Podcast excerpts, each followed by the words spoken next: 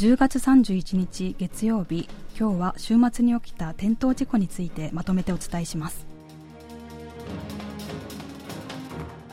ハロウィーンを直前に控えた土曜日ソウル中心の繁華街イーテウォンで起きた転倒事故で154人が亡くなりました。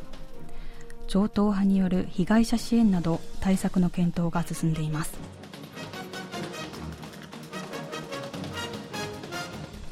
今回の事故では日本人女性2人のほか合わせて26人の外国人も犠牲になりました。世界各国から追悼のメッセージが寄せられています。新型コロナの感染予防対策が緩和された後初めてのハロウィーンとなった今年事故現場周辺の警備体制の不備を指摘する声が出ています。今日はこうしたニュースを詳しくお伝えします。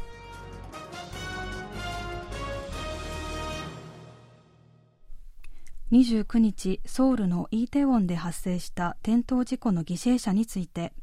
検察は31日死亡者154人の検視を終え遺族への遺体の引き渡しを行っています。29日夜10時過ぎハロウィンのために集まった大勢の人が折り重なって倒れる事故が発生し31日午前6時現在外国人26人を含む154人が死亡149人が負傷しました。事故が起きたのはイーテウォン中心に位置するハミルトンホテル近くで。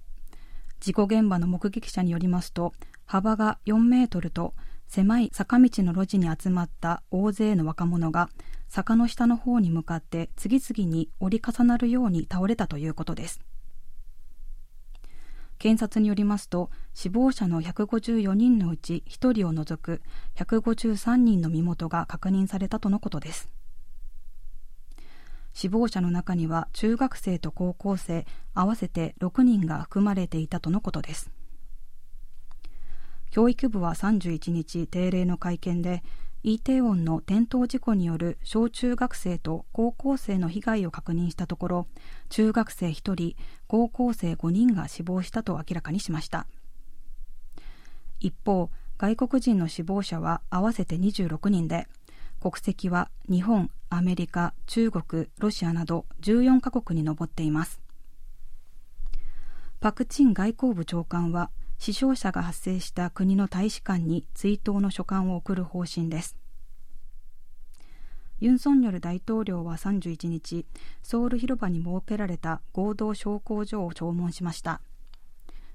またイーテウォン駅には献花台が設けられ多くの人が献花に訪れています。周辺の商店街では犠牲者の追悼のため休業する店も多く見られました。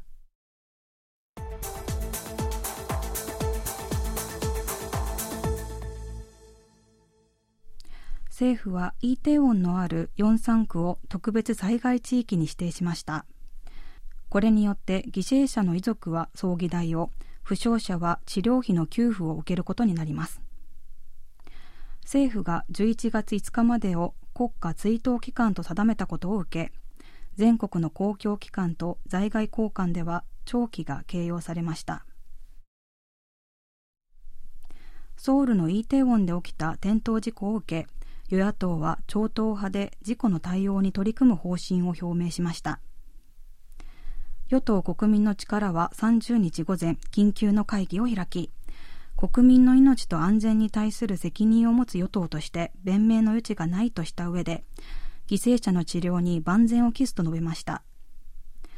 国民の力は30日午後に予定されていたレコランドの債務不履行をめぐる問題について議論する統制協議会の開催を中止するなど事故の対応に傾注する姿勢を示しています。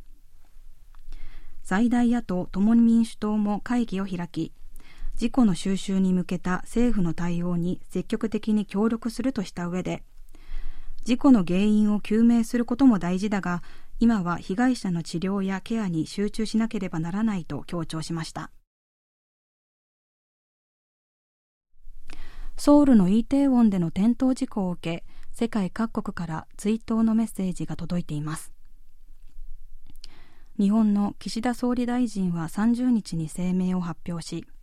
この困難な時に韓国政府及び韓国国民に改めて連帯の意を表明すると述べました。アメリカのバイデン大統領は30日声明で我々は韓国の人々と共に悲しんでいる。負傷者の早い回復を祈ると述べました。フランシスコ教皇は30日バチカンで行われた祈祷会でイーテウォンの転倒事故の犠牲者特に若者たちのために祈ろうと述べました。中国中央テレビによりますと中国の習近平国家主席は犠牲者を追悼し負傷者の回復を祈る書簡をユン・ソンニョル大統領に送ったということです。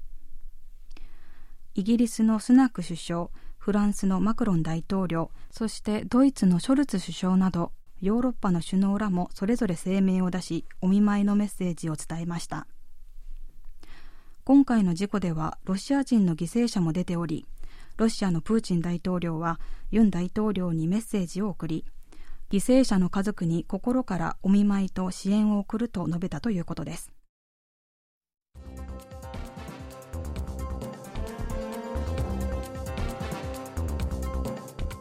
こちらは韓国ソウルからお送りしているラジオ国際放送 KBS ワールドラジオです。ただいまニュースをお送りしています。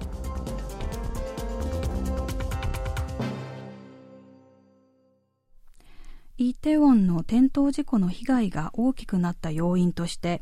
狭い坂道に多数の人が押し寄せたことが指摘されています。事故が起きた路地はイーテウォンの中心にあるハミルトンホテルの横にあり幅はおよそ4メートルと並んで通るには大人6人でも厳しい狭さです。またこの路地は坂道で比較的傾斜が急だったことも被害が大きくなった要因として指摘されています。専門家は急で狭い路地に数千人が殺到し身動きが取れなくなった状態で1人が転んだところ大勢の人がドミノのように次々と倒れてしまったと分析しています。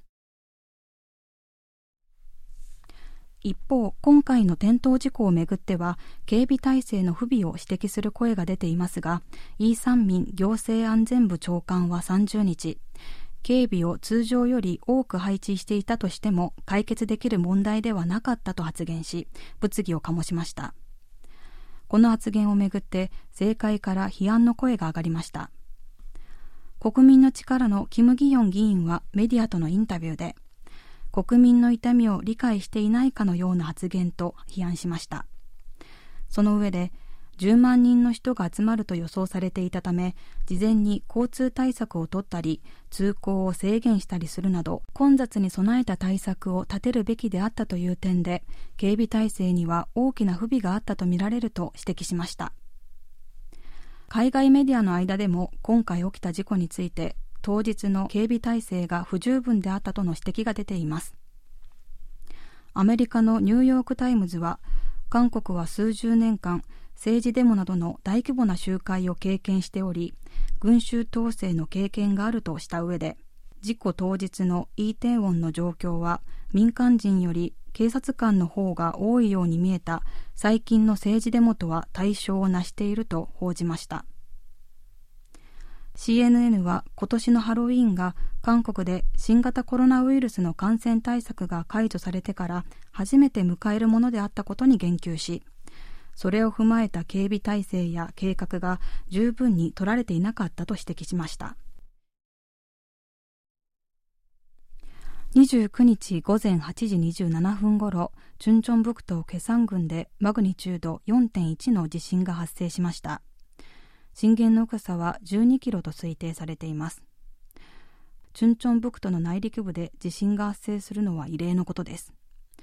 政府によりますと今回の地震による建物の被害は18件確認されていますが人的被害はないとのことです。以上チョン・ユソンがお伝えしました。